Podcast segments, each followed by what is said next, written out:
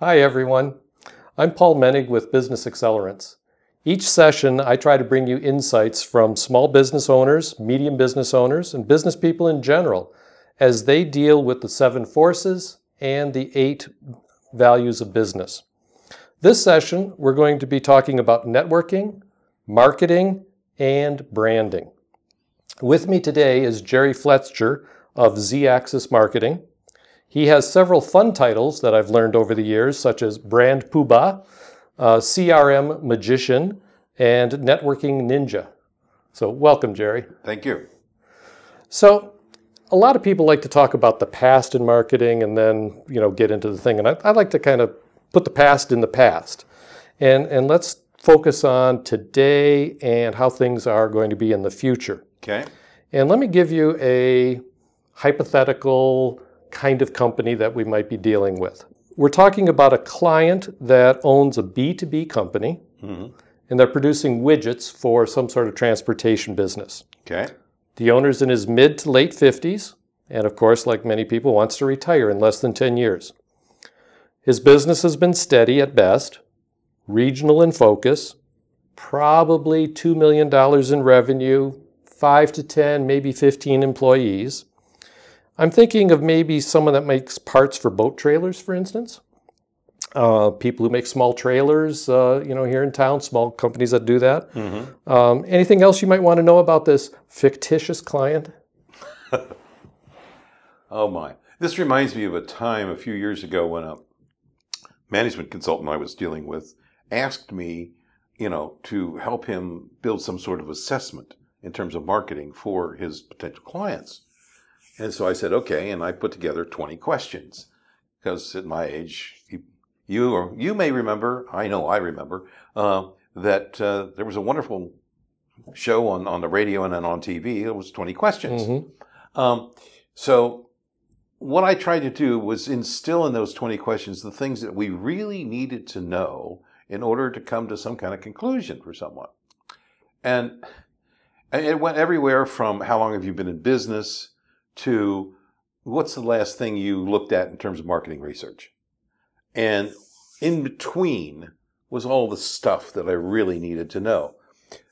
I come out of a an advertising agency background, but when I was in the advertising business, I learned that we had to understand the business completely before we could do anything in terms of advertising because we'd be dead wrong if we just leapt in. So, very much unlike the young men and women who sell the whiz bang services of the online marketing world, I want to know more. And, and the specific areas I want to know about are brand. When somebody says, What do you do? I want to know what your answer is. Uh, I want to know about your competition. I want to know about your sales and where that's going and how that's working. I want to know about your distribution. I want to know about how you get a product to the end consumer. And by the way, who is it that is really buying this stuff? And how are they buying it from you? So I want answers to all those kinds of questions before I really jump in. But it's a hypothetical, so here goes. um, let's say that uh, this person, this this organization, is building, as you say, widgets for, say, boat trailers. That's a, a nice way to go. And and I, I don't know anything about that market, so I went online, looked at it, went, oh my God, there's all these things that go on a boat trailer. Uh, so somebody making those has to be pretty um, solid in terms of the different kinds of capabilities they have in their shop. Um, so they may have all kinds of things, but getting them to market's the kicker. Um, if they sell B2B, as you said, then they might be going direct to their customers. But in all likelihood, they're also probably going through some sort of trade shows or some trade association where they get to know these folks. Um, in all likelihood, they need to have that connection as well. Should they be online? Well, the way folks work these days, they're going to look you up. If you say, hey, I want to sell you something, they're going to look you up. Uh, so you got to be online and you have to have a solid piece of information there. The critical element is that the brand representation in both places has to be the same. But let's let's give them another possibility. Let's say that they're going to sell DIY parts to folks that work on their own trailers and so on. hmm Great idea. They can probably get some higher margins that way, but how do you get to those people? In that case, I would say you might want to take a product, one, that has a really good mar- margin on it right now, and try selling it on Facebook and see if you can generate enough sales to make that one do well. But given what I saw in terms of all the different kinds of products that you can put on a trailer, and I don't know what these folks make, uh, they're going to have to work pretty hard to figure it out in terms of which one of those products would, would be. Because if they make the small roller kinds of things, that's one thing. If they make the winches, that's another. Uh, reminds me of a story. You've Okay, probably- sounds good. You've probably you've probably heard of a company called Warn Winch. Yeah, right here in town in Portland. Well, Warn actually- Industries. Yeah, they used to be in up up the road closer to Seattle. Uh, but the way they do business is they sell everything through truck dealers. Now everybody thinks of being on a Jeep, but they, they sell through truck dealers. And so their big business is making sure the truck dealers have the parts that they can install and make a bundle on installing those parts. Same way could work for these kinds of folks. Again, it depends on how you go to market. So it's critical to understand what that distribution system is. Okay? Yeah, I, I totally agree with that, Ian. Uh, uh, trying to understand that. Uh, it's interesting, though, that you said Facebook for selling.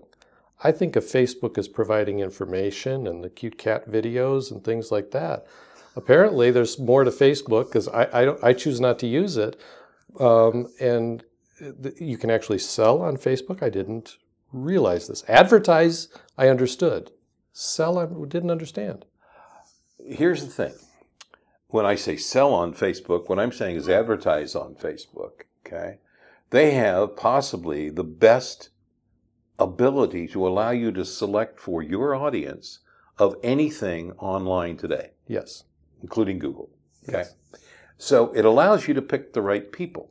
Now, can you sell literally at that point? You can put ads up there, which will sell Okay. if they're getting good. Get them to click on that and go somewhere else.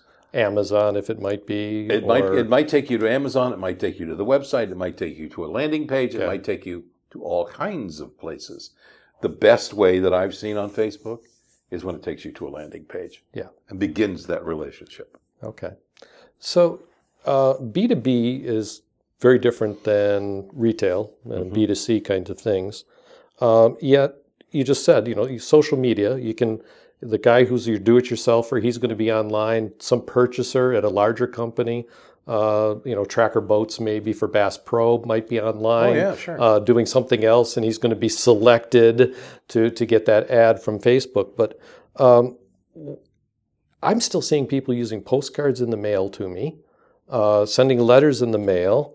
Um, what avenues bes- would you consider besides Facebook and a web page for this individual? Don't give away the secret. okay. The secret is that most of what you are told is the best possible thing to do in terms of being online isn't. Usually, I say usually, if I'm given the choice between running ads online and sending a postcard, just a plain coast postcard, I'm just single color postcard. hmm No colors, no no pictures, none, just postcard. Given the choice between those two things, I'll take the postcard because the best results you get online these days, even with experts involved, and believe me, I have a couple experts we can do this with, but the best results you're going to get are somewhere around between 1% and 2%. hmm I agree. But with a postcard, I can get anywhere from 1 to 5%. Really. And that's in terms of people responding. Okay. Does that mean I'm going to sell every one of them? No. Because in both situations, I'm going to get only a few people that respond to buy. hmm Okay. Now, if I take the percentages and I can get between 1 and 5% of the mailing to respond, and I can get one out of five of those to buy, I'm in good shape. Now, all I have to do is say to you, okay, but we only get two uh, of the folks around online, uh, I have to get one of those to get the same results as I got elsewhere. The better ROI generally is coming from the old, what, what people would call traditional approach. Direct marketing still works.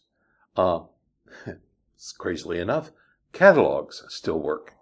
Oh, our house gets more catalogs. Thanks. Not from me. A few of them are from me, you know, like maybe Cabela's and Bass Pro and, and, and things. But Well, my wife gets about five a day. The interesting thing is that that puts you in a certain demographic. Yeah, one that has money. Well, no, one that has money, but also one that is of an age, we'll say, Ah, of course. because the demographics are significant. Okay? Um, there's some really crazy kinds of things that go on in terms of who's online, who's not. Okay? Over 60% of the population, okay, particularly in the millennials, are online all the time. hmm Okay? What's really crazy is that about 85% of them will watch videos. 85. If they're on, Yeah. they're going to watch videos. Wow. Okay? But then even more importantly, of those, what would you guess the amount of men versus women are watching videos? Uh, I would have expected it to be about even, but I know you're going to tell me a little bit heavier on the men. Yeah, about 40% heavier on the men. Which I, I, I'm the same way. I would say, well, yeah, it's probably the women. Uh, Well, I think that's sort of a male chauvinist thing going on there. But the truth is, that's what, what's going on. So if you want to reach men and you want to do it in a way that's comfortable for them, particularly millennial men, then video is a great way to do it. And the better the video in terms of information that they're, they're getting from it, the better off you're going to be perceived. Well, That's an interesting thing. So uh, I, I do deal a lot with autonomous vehicles and, and things like that. Sure. And I've been watching a lot of the different announcements. CES is this week, and Sure. we've already had some big announcements going on there, um, some drone activities and other things. And yet, 99% of the auto ads on TV are all about the thrill of driving, male or female, both, or the happiness with receiving a new car that they got. It's got nothing to do with, rarely with safety and autonomous operation or a picture of somebody disabled being picked up by a robo uh, car kind of thing that, you know, where those are people are saying are the future of automation. So it, that emotional connection is, is something that maybe you want to talk about. Well, if I have a choice between trying to sell you something via uh, logic or emotion, uh, I'm going to opt for emotion because the way the human animal is built is that we respond to things emotionally well before we even begin to think about responding to them logically. We use logic to rationalize the decisions that we've made emotionally. And, and it's just because of the way we're built. Uh, uh, It's, it's one of those things that's so powerful that most people are uncomfortable with that idea, but it's true. Yeah. I looked up in your website and you have this uh, term, which I, I love creating acronyms and, and terms, and you know they help with branding, of course. Of course. And so you came up with the term auto magic uh, that you used uh, on there for the little guy in particular. Who's the little guy and what's auto magic? Well, let's start with the little guy. Um, in the world today, there are, you know, Fortune, you know, 500 companies and 1,000 companies and so on. And then there's this huge range that falls below that, that is sort of the mid-level sort of companies. And they could have sales up to, you know, several hundred million dollars. Okay. And then there's the little guy. Uh, it's the one that doesn't have more than uh, 10, 20 million dollars in sales maximum, right? Okay. All the way down to a couple hundred thousand. What's happened because of the internet and because of the development of, mm, I'm going to call it software capabilities, is that the things that some of the really big companies can do in terms of automating their activities and talking to prospects and clients can be done now by the little guy for just about nothing. I mean, well, as a matter of fact, um, if you want to send emails out to your list of up to 2,000 people, okay, and do it in really nice looking stuff that's got great pictures and so on, it's well well designed. There's a thing called Mailchimp that will let you do that, hmm and the cost per month is Yeah. zero. Okay, now it's not as sophisticated as some of the other tools that I've been known to use.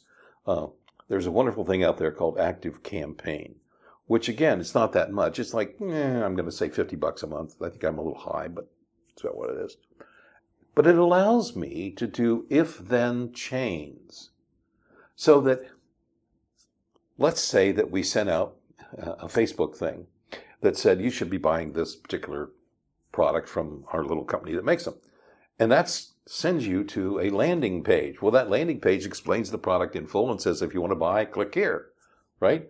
You click there and it automatically takes you through and lets you buy that product, gets all of your data from your, your credit card and everything else, your address to send it to, all that good stuff.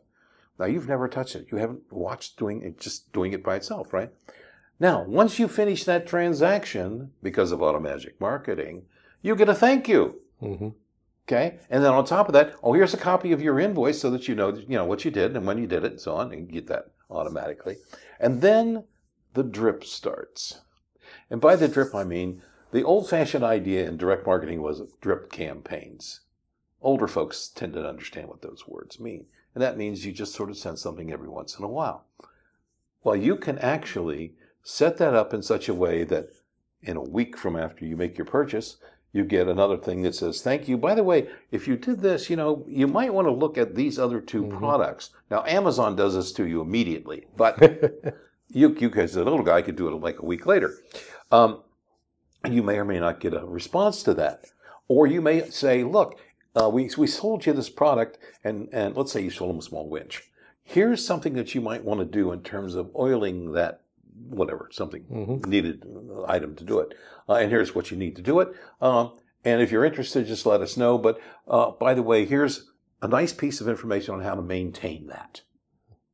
Just So that that's actually speaking partially again to your branding and keeping your name out there. And I know I originally learned that most salespeople fail because it takes five or more contacts with a customer to make a sale, and most give up after three. And I've seen an awful lot of stuff that tells me now that it's 13 to 20 touches. Each one of these little things you're talking about being a touch. yeah, working with little guys. What I find is is it depends on the the how can I, the the price of the product and the need, desire, whatever on the part of the, of the of the seller. Okay, the average for the little guy is between nine and twelve times. Okay. Okay, for that touch. But again, you can decide what those decisions points are, and if someone you know says they want to do this thing, then you can send them down the path this way. They do something else, you can send them down another path automatically. Hmm. That's Okay. great. Yeah. Um, we talked about video and using video uh, Mhm. already. Um, I recently rebranded my company from Tech IM, which was just my company, my my college backwards MIT. Uh, not exactly very innovative or uh, well thought out. I was going to work on technology, so it made sense. So now I've rebranded myself, new website, things like that. Now you did the same thing, and, and you you've been at this for quite some time. Oh, And you know, you look, you know, General Electric is about to fail. Uh, you know, they haven't done much with their logo in ages, but there are many other companies who update their logo every 10, 15 years at least, uh, kind of thing. So tell me about your rebranding. Well, I'll tell you about the rebranding. Let, let me one minor note. Are you aware that master charge is eliminating the words master charge from their logo? They are now going to go just with the orange and gold circles overlapped. because we've gum, become associated visually with that's all we need to know to, to know that who that is. Yeah, they the, the Similarly, Visa with the blue. Yeah Visa with the blue and, and well or Nike with the you know it's just Yeah. everybody you know can you get to a certain point and it's okay. I still don't totally agree with that, but I think it's a pretty well known symbol. But the interesting thing is, because of uh, uh, my presence online in, a, in an international uh, social media situation, one of the things that we were talking about at one point was these double overlap symbols and talking about how, you know, two things are side by side and they're different and how, how do they fit together. And I pointed out that it looked like the Master Charge logo and the fact that they were eliminating the words. You would not believe the results coming back from around the world saying, I didn't know they were doing that. I don't know whether I associated that way or not. Interesting. Anyway, to go back to the story you were asking for. Um, when I first went into business, I decided I was going to call my operation Z Axis Marketing, which you used in introducing me. And the reason I did that was because at the time I'd been doing a whole lot of work in 3D, and, and uh, you know, it was like, you know, there are three axes the X, the Y, and the Z. And, ah. and the, the Z axis was, you know, you know, normally it's money and time, right? Well, Z was the other piece of it, and I wasn't quite sure how that worked, but over time I figured out that that Z axis is trust. That's really what the differential mm. is. So I started, you know, went to work and, and, and I couldn't get people to remember the name. They couldn't spell the name. They couldn't find the URL. Now, other than it was terrific. okay. So immediately I started looking for another way to describe myself. The first thing I did was I put my own name above it. So it became Jerry Fletcher, Z Axis Marketing. But then when I started speaking, I thought, well, I got to find a way for people to know me, which is what led to Networking Ninja. And that worked.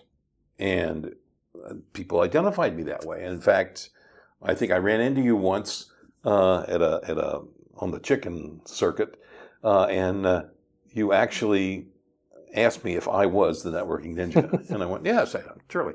In any case, so that brought me to about, oh, I'm going to say two years ago. And I've been speaking, of course, since 1993 professionally, uh, internationally on three continents at this point. And if anyone's got somebody that wants me to come to Australia, I'm ready.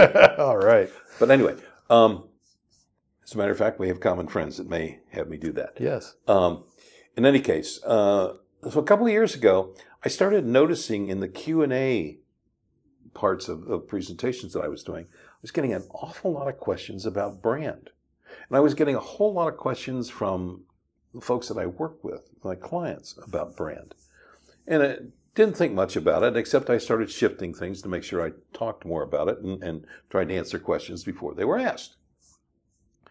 And then a friend of mine, a fellow by the name of Bill Conerly, uh, he's an economist. He's a, another speaker.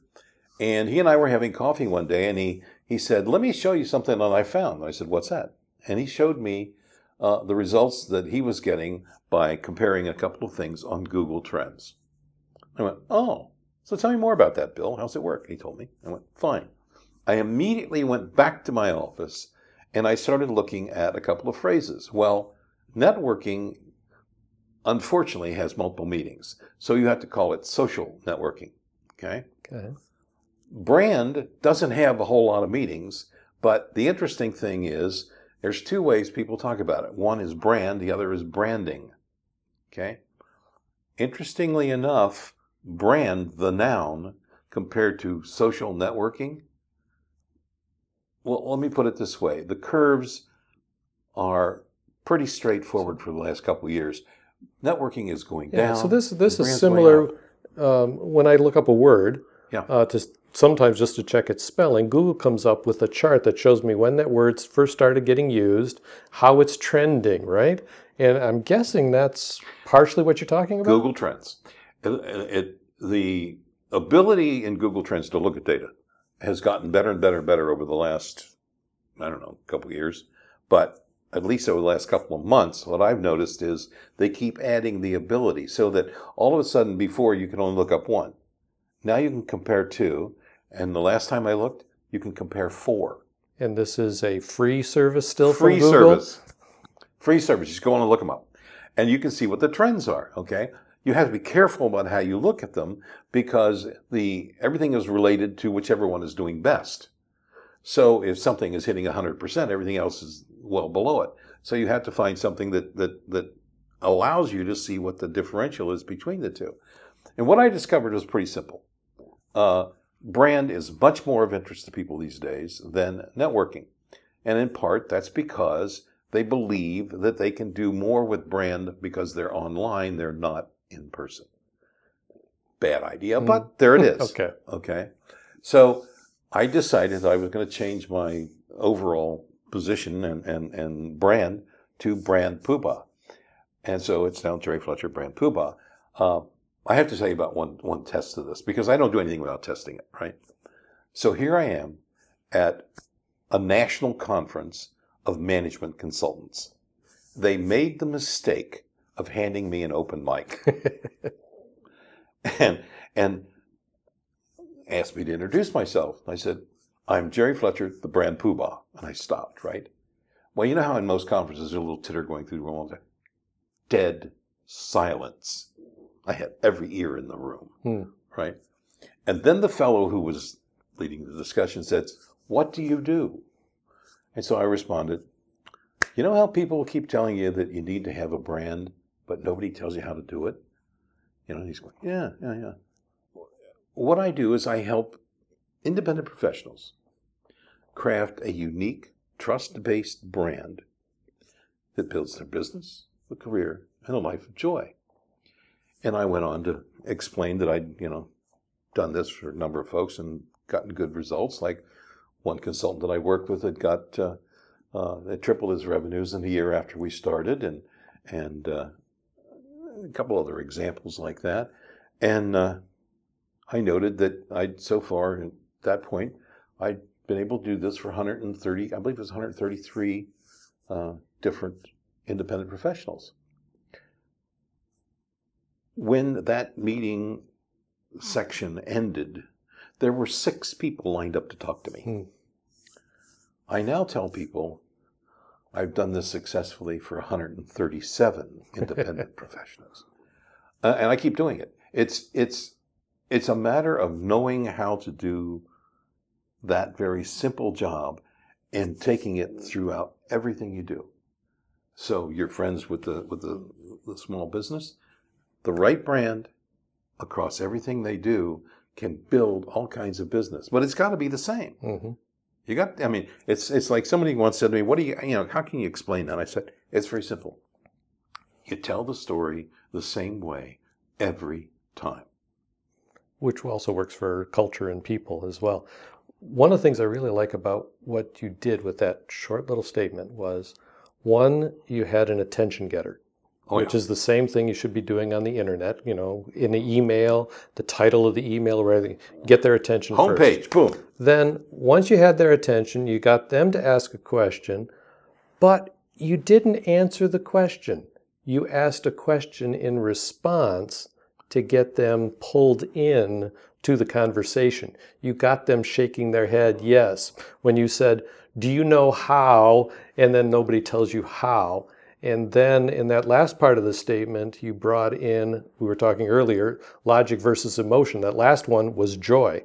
You know, that clearly that is not a logical thing, right? it's purely emotional. The, the whole thing I was doing there is uh, years ago. I, I developed this. I, I, I called it thirty second marketing at the time.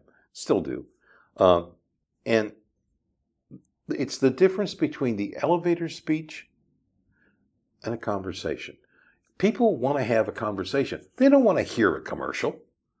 They want to talk with you. They want you to talk with them, not at them. So Mhm. it's a conversation, not a commercial. And if you can move from one to the other, you're home free. The other piece that's really important is to understand that what you do, I don't care who you are, what kind of independent professional you are, to understand what you do isn't as important to that person as what they're going to get out of it. Right. They need to be the hero of their own journey. You need to be the guide. And as long as they have that idea in mind, they'll stick with you.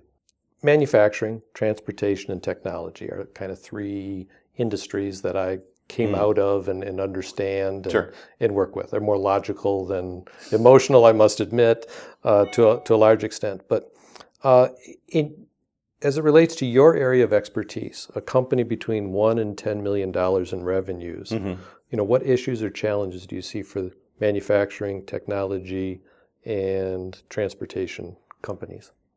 multiple problems, but but the, the, the key one is understanding that you need to market in a way that is comfortable for the customer, not for you. And that may be difficult for a lot of people. I was lecturing once uh, at a university in California, which we won't name, but you know, if you like that kind of football, the Cardinals are a lot of fun. Um, anyway, uh, just before I was going to go on, the professor said to me, um, "Would you mind defining marketing for the students before you start?" It's like you know, it's the old. You know, see if we put one in his ear. Okay, I said certainly, no problem. So I was at the podium and I took my notes, I tore them in half and I dropped them in the can next to the podium. I walked around, I shut off the projector, leaned back against the podium. I said, Okay, you can start taking notes now.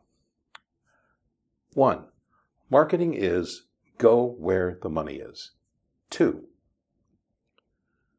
sell what they want to buy. Three, do it again. And I lectured for an hour and a half on those three items. And it's the same thing that you do when you look into the future. Where's the money? If you have a product or service, I don't care which one of those it's in, where's the money? Who's going to buy it? How often are they going to buy it? Are they going to need upgrades? Are they going to stay with you? Is it a subscription? What kind of product is it? How's it work? Okay, where's the money? Define that in terms of how it works, who the people are that are going to use it, and it's people that use it. It's not companies, it's people. Once you know that, you can find a way to get to them, okay? Now, the next question, which is your question, situation, is sell what they want to buy. Most companies make one mistake in terms of marketing. They have the idea that what they have is the greatest thing since sliced bread and that everybody in the world is going to want it. Wrong. Who wants it? If you have something and it's a good idea, there'll be some people that want it. But are there enough to keep you in business? I, I sense um, a challenge for that one to ten million dollar company because, uh, and fifty-five year old person that I was talking about and stuff because they're no longer innovating, they're no longer asking that question: Where's the money tomorrow? Where are what do people want to buy tomorrow?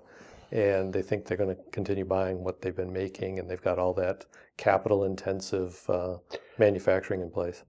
I once worked with a printer who thought that he had a problem in his sales department because there was one salesman that he, he didn't see that out on the street all the time. He was at his desk a lot. He was on the phone a lot.